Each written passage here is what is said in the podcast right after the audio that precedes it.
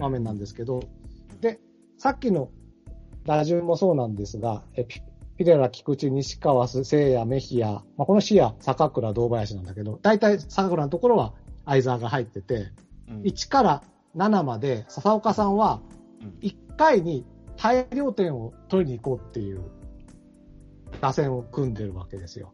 うん、一気に、この、だから、1イニングに3点、4点を取りに行こうという、うん、僕はそう思ってるんですね、うん。っていう風なスタメンを組んでると思うんだが、実はですね、ここに限らずね、うん、まず21日の DeNA 戦の1回、うん、ワンアウト3塁西川が凡退、うん6月24日水曜日の巨人戦の5回も、ランナーがこれは1、3塁かなちょっとわかんないです。ランナー、ワンアウト1、3塁かなんかだったんだけど、メヒアがゲッツー、うん、で、ここから、先の6月26日金曜日の7回もワンアウト満塁のチャンスに堂林が見逃しの三振、うん、で今日の6月28日日曜日も1回ワンアウト1、3塁に聖也が空振りの三振で全部この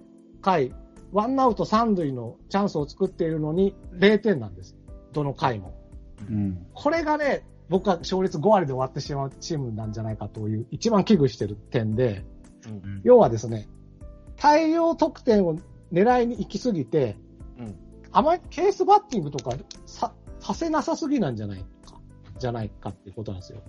うん、要は、だから、ここはワンアウト三塁だから、ゴロを打って1点取るんじゃなくて、もっとちゃんと打たせて、うん、もっとこの回にどんどん大量点をつないで大量点だみたいなことを考えてるんじゃないかと思うんだけど、僕はね、取れるところは取りに行った方がいいんじゃないかと思ってるんですよ。うん、でね、本当にケースはそういう意味で、ワンアウト三塁、まあ、一三塁とか満塁とかいろんなケースがあるけど、その場面でケースバッティングしたのって、相沢と菊池だけなんです。この9戦で。相沢が1点と、ねうん、相沢が2点と菊池が1回ゴロで、その、うん、なんだかんだあったの、あの試合のなんだかんだあったの3点目が菊池なんですけど、うん、これだけなんですよ。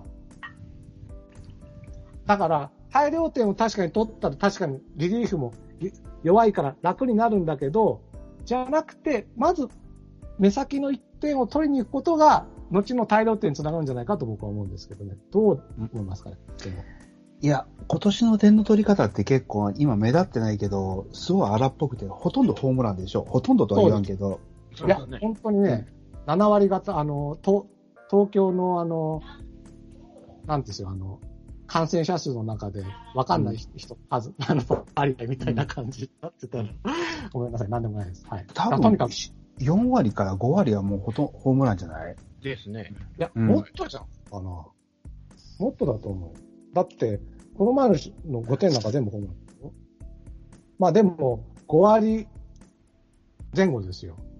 うん。だと思います。そうですね。そうですね。うん、他が多いですね。うん。うん今日も結局10点取った中6点はホームランですからね。うん、あ、書いてあるわ。ネット今検索したら、うん、やっぱ 45%、49得点のうち22点。うんうん、これはでも結構、うん、平均を知らないけど異常な多さやと思うよ。多いですね。うん。ホームランはリーグトップですね。うん。だからね、堂林打った、菊池打ったとかいろいろみんなね、聖也もいっぱい打ってるってあるけど。これちょっと調子を落としたとき怖いよね。その先のケースバッティングも含めて。そうなんです。そうなんです。うん。これケースバッティングって、やっぱり選手個々の判断になるんですかね。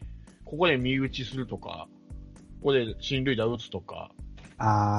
ベンチの指示なのかな。一個一個の指示はしてないけど、うん、ほら、ノムさんとかってそういうのすごいしつこく言って、ね、ヤクルト行ったときに、うん意識を変えたっていうから、もう試合に出たら当然選手なんだけど、うん、まずそこの意識を植え付けるのはやっぱ首脳陣だよね。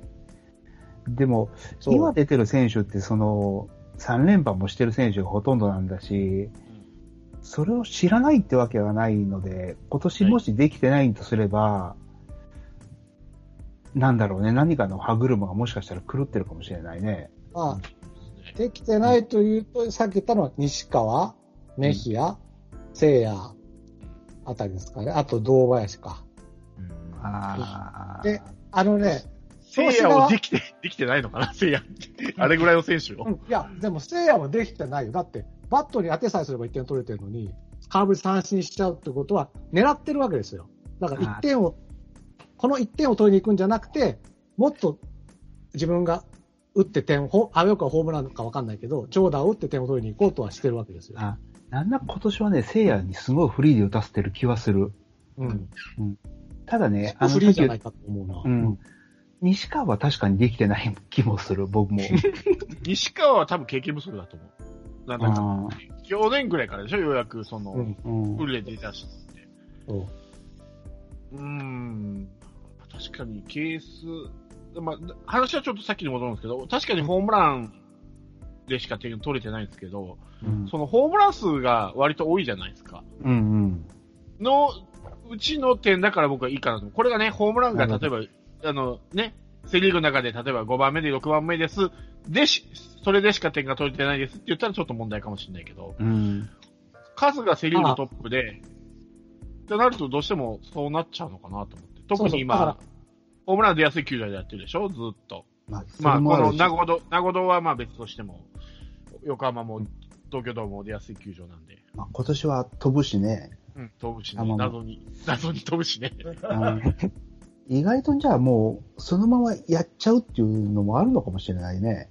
そう。うん、そうなんですよね。だから、うん、僕は逆に、笹岡さんの野球硬いなと思って、なんか割と送りバントするなってイメージです。うんうん、ここ強攻策でもいいんじゃないかなというところでもうバントしてくるので、うん、どこの試合だったかな、この試合だったかどっかの試合で堂林が猛打賞を打ったのに送りバント、次の打席で送りバントみたいな、あった、今日だったっけ、なんか俺は逆に硬いなと思ってる笹岡さん。もうどっちかといえば何が何でもスコアリングポジションにランナーを置きたいみたいな。だから、極端なんですよ。それだって、例えばヒットランナーのケースバッティングだってあり得るわけでしょ。そういう方じゃなくて、しっかり二塁に送るか、打たせるか、この今二択しかない気がしてて。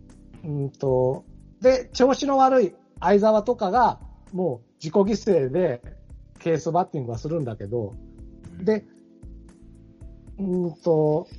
こういう一点を積み重ねていかないと、この25日の木曜日の巨人戦みたいに同点で終わっちゃったりとか、結局 DeNA のサヨナラで負けた試合も、その西川がもし1点取って2対0で9回を迎えてればまだ分かんなかったかもしれないので、結構だから、笹岡さんのこの考え方が結構諸刃の刃じゃん、諸刃の剣なんじゃないか。っていうのが思ってる。その取れるときは1点でも取りに行くっていう方が僕はいいんじゃないかな。それを積み重ねてって5点でした6点でしたっていう方がね。で、DeNA とかの別のこの阪神戦とか見てても、うん、ケースバッティングしつつ大量得点になってるんですよ。うん、うん、オースティンとかあの辺が犠牲フライ打った後に、佐野がタイムに打つとかね。だから結構そのケースバッティングで1点取るって相手にダメージなんだと思うんですよね。うん、で、結局、取れずに2アウトで、2アウトの打者もヒットを狙うけど打てませんでしたってなると、なんか次の回逆にピンチが来るみたいなことが多いんじゃないか、うん、なるほどね。今年なんかすごい打者が、その、バントで遅らせるときはすごいきっちりやるけど、うん、それ以外は結構ね、選手にフリーにさせてるんじゃないかなってすごい思ってて、うんうん、その理由としては結構ね、セーフティーとかやる選手が結構今年多いような気がするんですよ。はいはいはい。うん、ああ、はい。そうですね、うん。そう。だから、あんまりその、エンドランとかああいう細かい、打撃で指示は出さずに、当然バントはさせるんだけど、うんうん、それ以外は結構選手に任せてるんじゃないかなって、なんとなく思ってる。伸び伸びさせてるね、うんうん。うん。自分で考えてやるよっていう。だから別に普段はいいけど、そういうこのワンアウト三塁の場面でもそれでもこのまま行っていいのかなっていうのが僕の疑問ではあるんですけど。それはそうだね。うん。だからこれが本当に自由に打たせてて今、うまくいってるからそれは御の字だけど、それがうまくいかなくてホームランも出なくなった時にきちっと戦略的にできるかっていうのは大きなハードルかもしれないね。そうなん。うん。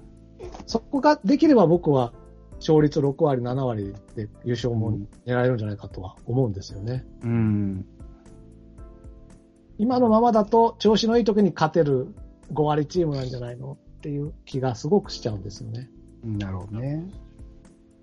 特にリリーフがね、不安なんで、うん。リリーフが不安な時こそこの1点みたいなのが必要なんじゃないかと思うんだけどなーって。まあ、うん、リリーフはね、今のリリーフはしゃあないと思うんですよ、今。うん、だって、万全のリリーフ体制じゃないからね、今ね。うん、まあ、リリーフの前もそうだけどね。一応、全体の防御率は圧倒的に今カープ1位なんですけどね。まあ、大須があんな、ね、2試合完投しちゃうとね。そう。まあ、そうなりますわな。あんまりリリーフを出してないんでね。そうか。うん、今日もね、ちゃんと森下をね、完投をさせようとしてたからね。まあ、本人が最後打たれたけどね。はいはい。ですね。なるべく先発ピッチャーは引っ張ろうとしますよね、今の笹岡さんは。笹岡さんはそうだよね。完投でやれっていうのはそういうことやね。栗も結構投げたしね、あれ、確か。7回も投げた。うん。だから今までその尾形さんとか野村健次郎の時との感覚で見てると、すごい違和感があるね、今、うん。いいピッチャーはすごい、あとまだ行くのっていう1イニング伸ばすし、うん、今後出てくるレン・トコダの時とかは、も下げちゃうのっていうところでパッと変えちゃうし、やっぱあるんちゃいますかね。なんかあるんだと思うね。うん、じゃあ、ちなみにこの試合、25日の木曜日の試合は、先発遠藤、キャッチャー坂倉でしたが、これはどうでしたか？ピッチャー遠藤。いや、慣れてるからじゃないですか、2軍の時から。まあ、らしいですね。うん、ただ、ほーとは思いましたけどね、最初スタメン見た時に。うん、そう来たかとは思いましたよ、そりゃ。うん、そう、それだし、結構柔軟なんだなと思って見た。柔軟というか、あんまりこだわらないというか。うん、まあ、こだわらないのか、こだわってるのか、ちょっとどっちかわかんないけど。何回まで投げさすのかな、だけ心配だけどね。で、そうだ。で、この試合、盤石かと思ってた菊池康則がね、ポコーンと岡本にホームラン打たれちゃうんですけどもね。まあ、絶好調じゃないですよ。まあ、なんかさ、もうそうなんだけど、菊池康則も替え花の初球で、その次フランスが変わった時の初球もヒット打たれたりしてるんですけど、なんか初球の入りが心配、変わり花の初球の入りがすげえ心配だなと、この試合そういえば思ったなっていうのがあるんですけどね。なんか、簡単に言ってないのっていう。まあでもね、ちょっと、これはもう岡本の勝ちかなと思って、で、この時ノリ乗ってるからね、岡本ってちょうど。だからもうセリーグで今、岡本と聖也はもう、打たれてもしょうがない。ぐらいのレベルにいってる。だってね、まあじゃあ、菊池は心配ないと。そう、だって岡本は若大将だよ。全然新若大将だよ。全然そういう顔してないよね。あんなボケないけど。でも本人言ってましたね、昔のインタビューで。自分は阪神ファンで、昔は巨人のことをボロクソ言ってましたって言ってた。その人がまさか巨人のね、4番に座るとはね、思ってもなかったでしょうけど。ねえ。まあ、レンダーで打たれない限りね。そうですね。まあ、ここはだから同点に抑えたっていう意味ではそうですし、いや、ただね、その、次の回のフランスはもう、誰だったかな、最初のバッターの初球をヒットポーンって打たれてたんで、なんか、まあ、岡本はしょうがないにして、ちょっと安易なのかなってふと思ったっていうね。これも、相沢なのかな。あの後半のピッチャー、あ、キャッチャーなんでね。だからちょっと相沢が調子悪いのも含めて、もうちょっとこう、まだ試合に入り込めてないのかもしれないですよね。しっかりと。わかんないけど。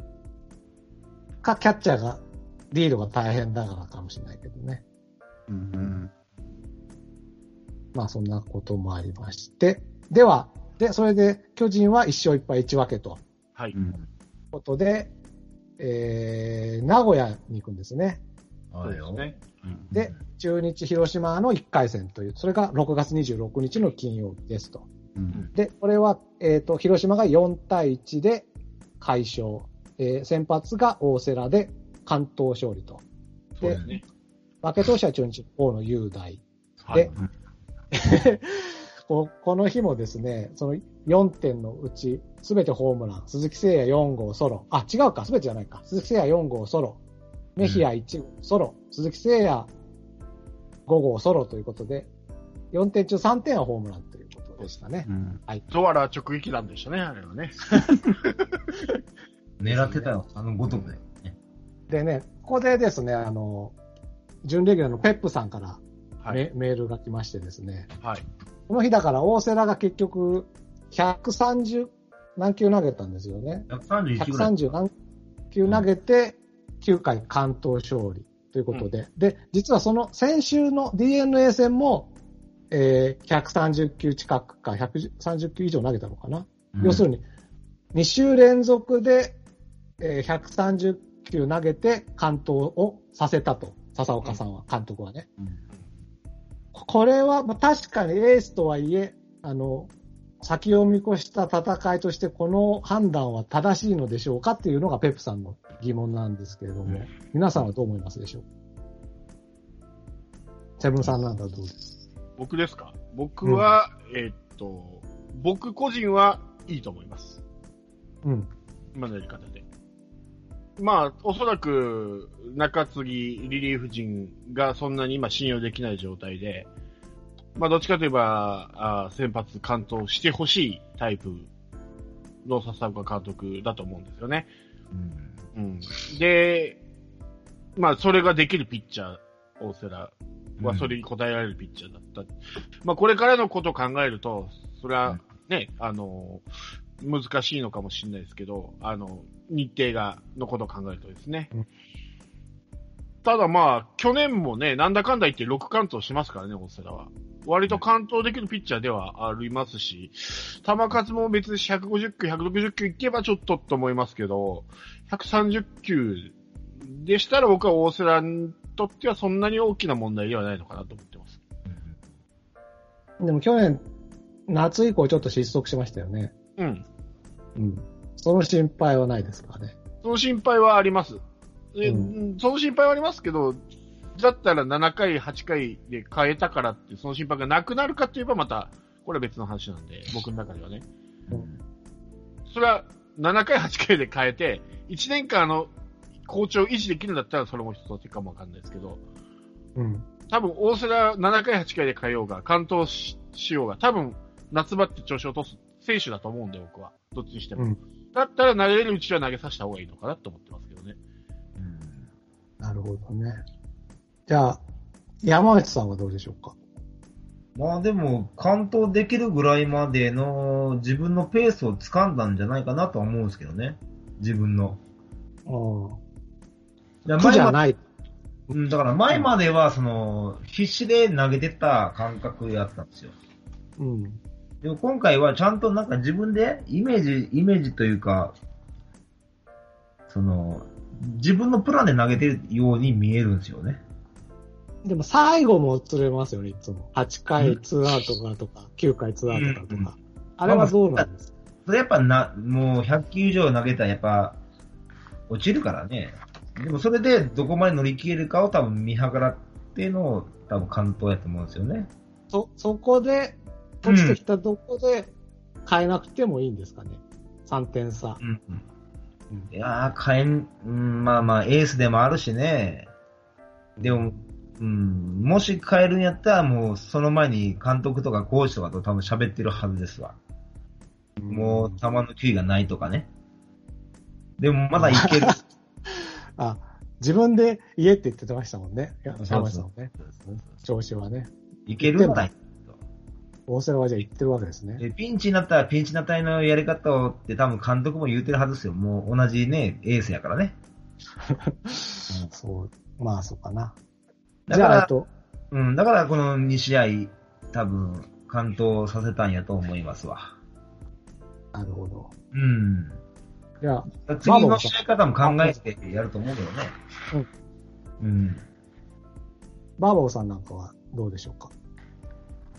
これについてはね、僕は今んとこ判断がつかないっていうのが結論で、うん、3つのパターンが僕はあると思ってるんですよ。はいはい。まず一つは、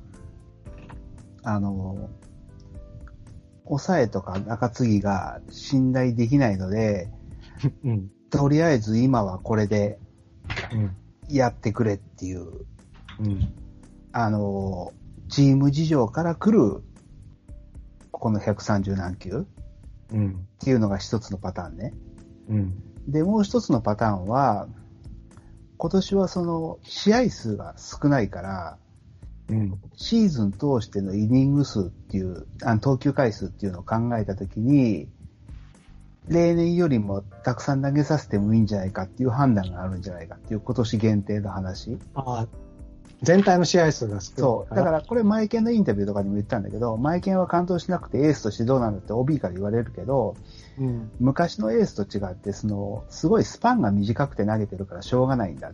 全体のイニング数見たら昔より投げてるよって言ってたのね、マイケンはすごい。はいはいはい。うんうんうん、それと同じように今年って試合数が少なくてエースなんだから、うん、1回のイニング数っていうのを稼いでもいいんじゃないかっていうのがもしかしたらあるんじゃないかなっていうのが2つ目ね。なるほど。うん。で、3つ目は、笹岡さんが自分もできたから、エースにはそうあってほしいっていうピッチャーならではの、感覚。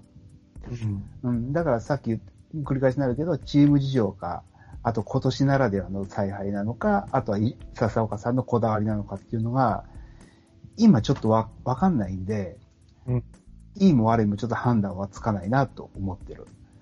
で、さっき、うん。あ、どうぞどうぞ。いや、ごめんなさい、バウアーさんの発言の途中だった。いやいや、僕今、バウアーさんの話聞いて、うん、僕3つともあるんじゃないかなと思って。そう。で、3つともあって、チーム事情が、っていうことであって、中継ぎに、がうまく回っていって、今後、大瀬良が6回とかで降りるようになれば、OK だと思うのね。うん。うん、すごい OK だと思うの。で、今年のことを考えて、今年だけやって、来年から7回とかで6回とかで下ろすんだったら、それも OK だと思うの。うん。で、最後の、笹岡さんのこだわりだったら、ちょっと時代が違うから、それは若干リスキーだと思ってる。なるほど。うん。うん。まあ、そうですね。ただ、うん、まあ、確かにそう。大瀬良に対するちょっと笹岡さんの思い入れじゃないけど、まあ、一時期ね、大瀬良が調子が上がらなくて、後ろに回せたときに、やっぱり大瀬良って先発ピッチャーだよって、先発に戻したのって、笹岡さんなんですよ。うん。だからすごい多分、期待はしてるんだと思うんです。うん、表向きはね、なんかこう、森下に背番号18渡したりとか言ってますけど、うん、実は一番腹の底から期待してるっていうのは、多分大瀬良なんじゃないかなと思って。うん、そうするとやっぱエースっていうのはやっぱ、関東では、できるならしてほしい。うん、無理はさせるつもりはないけど、できるならしてほしいし、うん、それをできる。そこでやっぱこう、最後の9回っていうのは、確かにさっきも言ったように、ピッチャーの体力落ちる。で、うん、相手のチームの野手からしたら、なんとか引きずり落そうとする。中継ぎ出てきた方が楽だから、エース。うん、で、相手も必死になってくる。うん、そこで踏ん張れる大瀬良と、踏ん張れなかった森下っていうのがやっぱ、うん、そこが、エースとシンジの差だったと思うんですよね。うん、今週の1試合、うん。だから多分、確かに時代から言ったらどうなのっていうことはあっけど、笹岡さんから見たら大瀬良っていうのは特に、うん、そう、頑張ってほしいっていうか、うん、そういう期待を込めているんだと思うんですよね。バーバボさんの3点目のさ、うん、笹岡さんの、なんだこだわりなんじゃないかっていうところが僕も心配で、そう。ちょっと、森下の話になるけど、今日、森下も結局130球近く投げたんですけれども、まあ確かに9回完封かかってたから、9回投げさせたのはいいとして、うん、なぜ1点取られた120球ぐらいの段階で変えなかったのかと僕は思ったんですよ。いや、そうなんだよ。だから、森下の話が今出たから言うけど、大瀬良の2試合連続完投の時はその3つのパターンを僕、並列で考えたんだけど、今日見た時に3番目の確率が相当高いような気がしたのね。ですよね。僕も思った。だから、あれはピッチャーとして酷使させようとかっていうことじゃなくて、ピッチャーだったら完投したいし、最初の勝利は完投勝利したいっていう、親心もピッチャーとしてのマインドが分かりすぎるからの采配だったというような気がするから、今日見る限りちょっと怖いなと思った、僕も。ですよね。思うんですよ、僕も。で、結局、大瀬良って、DeNA 戦も最後の9回2アウトぐらいからバタバタしたし、8回9回だったかな、うん、で、今回も9回に、8回9、中日戦も8回9回に2アウトからバタバタしだしたっていうように、現段階の大瀬良って僕は100球ピッチャーだと思うんですよ、実は。100球超えたら危なくなるピッチャーなんだと思うんですね。で、実は完投じゃなくて僕は、セブンルールの時も言ったけど、7回まで投げてほしいんですよ。年間通して。とにかく。ジョンソンと大瀬良と栗には。そう考えると僕は本当にこれは愚策だと思ってるんですよね。130球投げさせたのは。今後、この130球のせいで5回とか4回になっちゃった試合が出てくるんであれば、僕は100球7回を毎回コンスタントにしてくれる方が僕は今年はエースだと思うんですけどね。うん、だから本当だから、まだそのバーボーさんも言った通り、僕もいろんな可能性を考えたけど、今日の森下で本当心配になっちゃったんですよね。1点の時に交代である完投させなくてもいいんじゃないのってもう思って、1点の時にもう変えられるように準備しておいてよって思ったんですよね。1点取られた段階でね。いや、準備はしてたんじゃないの、それは。準備が間に合わなく、間に合わなかったからでしょ。と、やっぱりセーフティーリードがあったからじゃないですか。だから、やっぱ取られたらすぐ変えましたし、交代になってからなかなか出てこなかったでしょ、フランスは。あれ多分準備にもたついてたんじゃないかなと思って。だから準備してなかったんじゃない準備させなかった。完封するつもりだからね。完封、でも1点でも取られたらすぐ変えようっていう準備はしてなきゃ。だって。だから1点取られたら変えるって。あの時点で110球ぐらいまで行ってたんですよ。110球超えてたんで。うん、でも、10点取ってるんですよ。いや、だから10点取ってるからこそですよ。違う、10点がどうこうじゃなくて、森下がこれからコンスタントに7回を投げてくれるということを目指してほしいっていう。そのためには今日、逆に言えば10点あるんだったら8回、7回で変えたらいいわけですよ。僕からしたらね。そういう考えなんですけどね、僕は。いや、僕はどっちかといえばそれで7回癖がつかれたら困るなと思って。7回まで投げればいいやと思って、7回癖がつくと、たまに8回、9回ってボコスカ打たれるようじゃ困る。うん。9回まで投げれるぐらいの。でもいいと思ってる。じゃあ、7回癖がついていいと思ってる。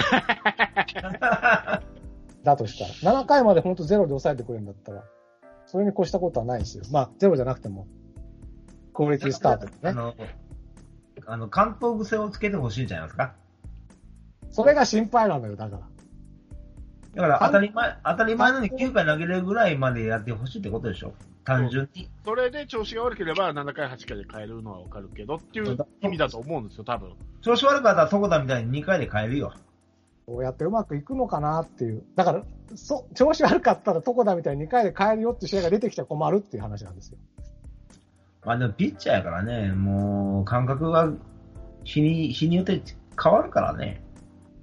でも、それが投げすぎのせいになってしまうのが怖いって話ですよね。その調子の悪さが。別にその時の、体調とか、なんか感覚の違いで調子悪いっていうのならいいけど、それが130球の蓄積のせいで1ヶ月間5イニングぐらいしか投げれませんでしたっていうことになってしまうのが怖いな。まあだからこれは先にならないと答えは出ないんだけれども、僕は怖いなと思っているということですよね。あ、早いうちからだからこの段階で毎回130球とか、うん、その先発のロマンみたいのを追い求めすぎるのが怖い。うん、なるほどね。なんまあ、それこそさっきラウカさんで言ったように、もうちょっと経たないと答え出てこないよね。シーズン終わってみないとね、これはね。もうちょっと経たないとこれは答えが出てこない。だから大瀬良がだからこの今後もコンスタントにね、いっぱい完投もするし、クオリティスタートも続けるっていうんだったら、僕の言ってたことは間違ってたし、うん、ごめんね、大瀬良100球投手って言ってもごめんねってことにはなりますね。うんうん、ただ9回特に2アウトから崩れる様を見るとやっぱり。怖いなーって思っちゃう。それを乗り越えることが必要なのかな。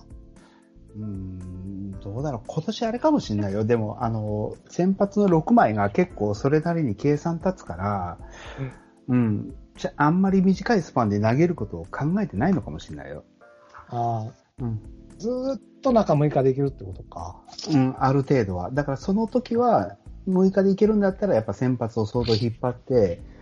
やっぱ先発に穴が開いたときは起用の仕方も変えるんじゃないのかもしれないですね、うん、まあ笹岡さんこういう風にやりたかったんでしょうね、うん、要はね、まあ全員先発だからね全員先発理論だからね。全員先発も全員先発だからね。そうそれ言ってて、だから笹岡さんも1年間今のローテーションが持つとは思ってなくて、だから先発10人、うん体制をずっと今でも言ってるんですよ。やっぱ10人いるだろうと、先発的な人間が、うん、だから今回みたいに例えばね、床田が調子を落としたとだったら次にはじゃあ誰を、まあ、野村祐介を当てはめるのかなんかわかんないけど、うん、要はそうやって1年間持たないだろうっていうことを想定して先発10枚いるよねっていうことを言ってチーム作りを今してるから、うん、だからまあどっかで例えばまあ大瀬良が勝てなくなったり栗が勝てなくなったりしたら、まあそこで早めに交代させるとか、うん、谷間のピッチャー入れるとか多分考えてくるとは思うんですよ。ただできてるうちはやらしてるっていうのじゃないですかね。うんうん、そこのできてるのに甘やかす必要、まあ、甘やかすっていう言い方がいいのかどうかわかんないですけど、早めに乗させるってことはしないんでしょ。特にまあさっきも言ったように中継ぎ陣が不安があると。盤石ならちょっと変わってるかもわかんないですけど、不安があるから、まあ、1イニングでも多く引っ張りたいとできるなら、うん、っていう風に今は捉えています。はい。まあ、今年は CS もないし、うん、最初でこけたらもう終わるから、うん、ある程度いけるとこまで引っ張るっていう今年ならではの戦い方もあるかもね。わかんないですね、それは、うん。という状況を監督1年目に突きつけられてる笹岡さんってかわいそうだなと思うよ。うんまあでも2軍の時からそれを味わってるからね、ピッチャー再生は。でもね、ちょっと、今日の6月28日の話になっちゃいますけど、今日みたいに10対0で勝ってました、うん、っていう試合で先発のロマンを求めない方向には動いてくれるなって僕は思うんだけど。うん、それはもう。4対、うん、そうそうです。大瀬良はいいんだけどね。そう、うん、そうそう。大瀬良の時は、3点差で、あの段階で、やっぱり大瀬良が一番いいピッチャーだと思うから、あの段階、うん、8回、9回も。それは納得はするんですが、うん、今日の10対0の森下の使い方は、無駄だなって思っちゃうかな。うんうん、あ、そうなんや。うん。でもね、今日森下見てても、100球近く投げてても、意外となんか力抜けてて、ええピッチングしてたから、ええなと思って、見てたな。まあ150キロ近く出てたからね。うん、まあ9回でも出てたからね。うん。うん、だから意外とね、いけるというかそのやれるなっていうのを見たかったんちゃうかなと思ったと。あ、どこまで投げれるかってこと。うん。バテてもないしね別に。まあでも結局だから。ただ単調になるだけからね、あれば。110球、20球になるとやっぱバテるなっていうところはじゃあ見えましたよね。うん、まあそうだね。それはまあ多分、そんなにね、ハイレベルのバッターを今まで相手してきてないから、多分、森下からしたら新人なんで、ものすごい多分疲労感はあるでしょうけど。うん、でまああと一個ね、僕森下、まあこの先の話なんで、もういつのタイミングで言おうかと思ったんですけどね、森下ちょっと無駄球が多いんですよ。それ気をつけたね。だから確かに後半立て直したけど、3回までに50球投げてるんですよね。無駄が多いんですよ。追い込んでから、今日もあったんですけど、2ストライク先行して、ストライク先行で2ストライク取ってるのに、ボール3つ出したり、その後。無駄球が多いから、自分で球数増やしてる。それってリードの問題じゃなくて、森下の問題？多分、森下。あれだじゃん？いやいや、際どいボールがなかったんですよ。みんな、クソボールだ。クソボールって言い方や。だけど。ってことは制球力の問題ってこと？どうなんだろうかなと思って。なんか無駄が多いなと思って。多分、相澤に対して無駄球が多いとは思わんのですよね。他のバッテリー。そうだよね。ってことはやっぱ、相澤が要求してるとこにちゃんと行ってないってことだな。そう。だから臭いとこ投げてボールっていうならいいけど、それこそ叩きつけるようなボール投げてボールとかだったらもう分かるじゃないですか。完全に。すっぽ抜けてボールとかやったら。そういう球が多かったんで、そこが改善されると球数も減ってくるから。結構素直なピッチャーじゃないですか。普通に投げれば。逆にそういう荒れてるところが魅力なところもないのかな。どうなんだろう。それバッターからすると、もう際どい球とかいいコントロールで来るんじゃだけじゃなくて、変な球も来るぞって思ってると。まあ、今のところ見てる感じでは、どっちかといえばやっぱカーブが効いてるような気がするんですよ。カーブ、緩いやつ。緩急で、空振り取ってるような気がするんで、カーブは俺捨てないでほしい。前にみたいに急にカーブ投げなくなるみんなピッチャーにはなってほしくないなと。もうあれだと思うな、一番いいのは。カーブピッチャーって今そんなに多くないんで、あれもよく使って組み立ててほしいなと思って。あれだいぶ手こずってるわ、相手のバッター。緩急で、ストレートとカーブで。カーブというよりも本当緩急だよね。急速差だと思う。ですかね。じゃあ、森下は。ちょっと1試合話を戻しまして、6月27日の土曜日の名古屋ドームに行こうと思います。これはですね、広島中日ですが、1対6の完敗と。勝ち投手は中日の吉見和樹で、負け投手はさっき話題になった東光田博樹ということで、ホームランはビシエドの2号ソロが出ております。まあ、要は1対6、こういうホームランが出なくて打てない試合は、こういうふうに負けますよっていう典型みたいな、試合でしたが、で、この試合から、松山が帰ってまいりました。スタメンに。だから、ピレラ、松山、メヒア、堂林の、スタメン争いみたいに、ここからなるんですけども。この辺の話がいいかね。いきますか？山内さん、どうですか？この試合は、堂林が外れて、ピレラ、菊池、西川、聖也、松山、相澤、メヒア、康介ということになってますけど。いやいや、やりよったなと思ったね。やりおりましたか。やりおったか。やりおったな。ピッチャーは右投手の吉見なので、まあ、ファーストのに堂林でなく松山を持ってきたと。いやいや、それなら、サードに堂林つけるべきだろうと思ったんよね、最初に。で、その前もしくは今日よね。レフトね。今日ね。今日のパターンよね。そうそうそう。ね。でもただ、一言言ったのは、即スタメンかと。それはやっちゃあかんだろうと俺は思ったけどね。即じゃないよね。即じゃなくて、確か前日ぐらいからいましたよね、松山。巨人戦からベンチには入ってましたね。国分の代わり、国分だったっけ？確か巨人戦、ベンチには入ったんじゃないかな。入ってないでしょ。入ってない。即です。入ってないか。即スタメンじゃなかった。即だけど、まあ、この日に限っては結果出てたからね。いや、まあね。違うか。金曜日の試合、ごめんなさい、大瀬良の試合から、控えに入ってたんで、復帰2戦目でスタメンってことですね。復帰2戦目で松山がスタメンに入ったと。いうことです。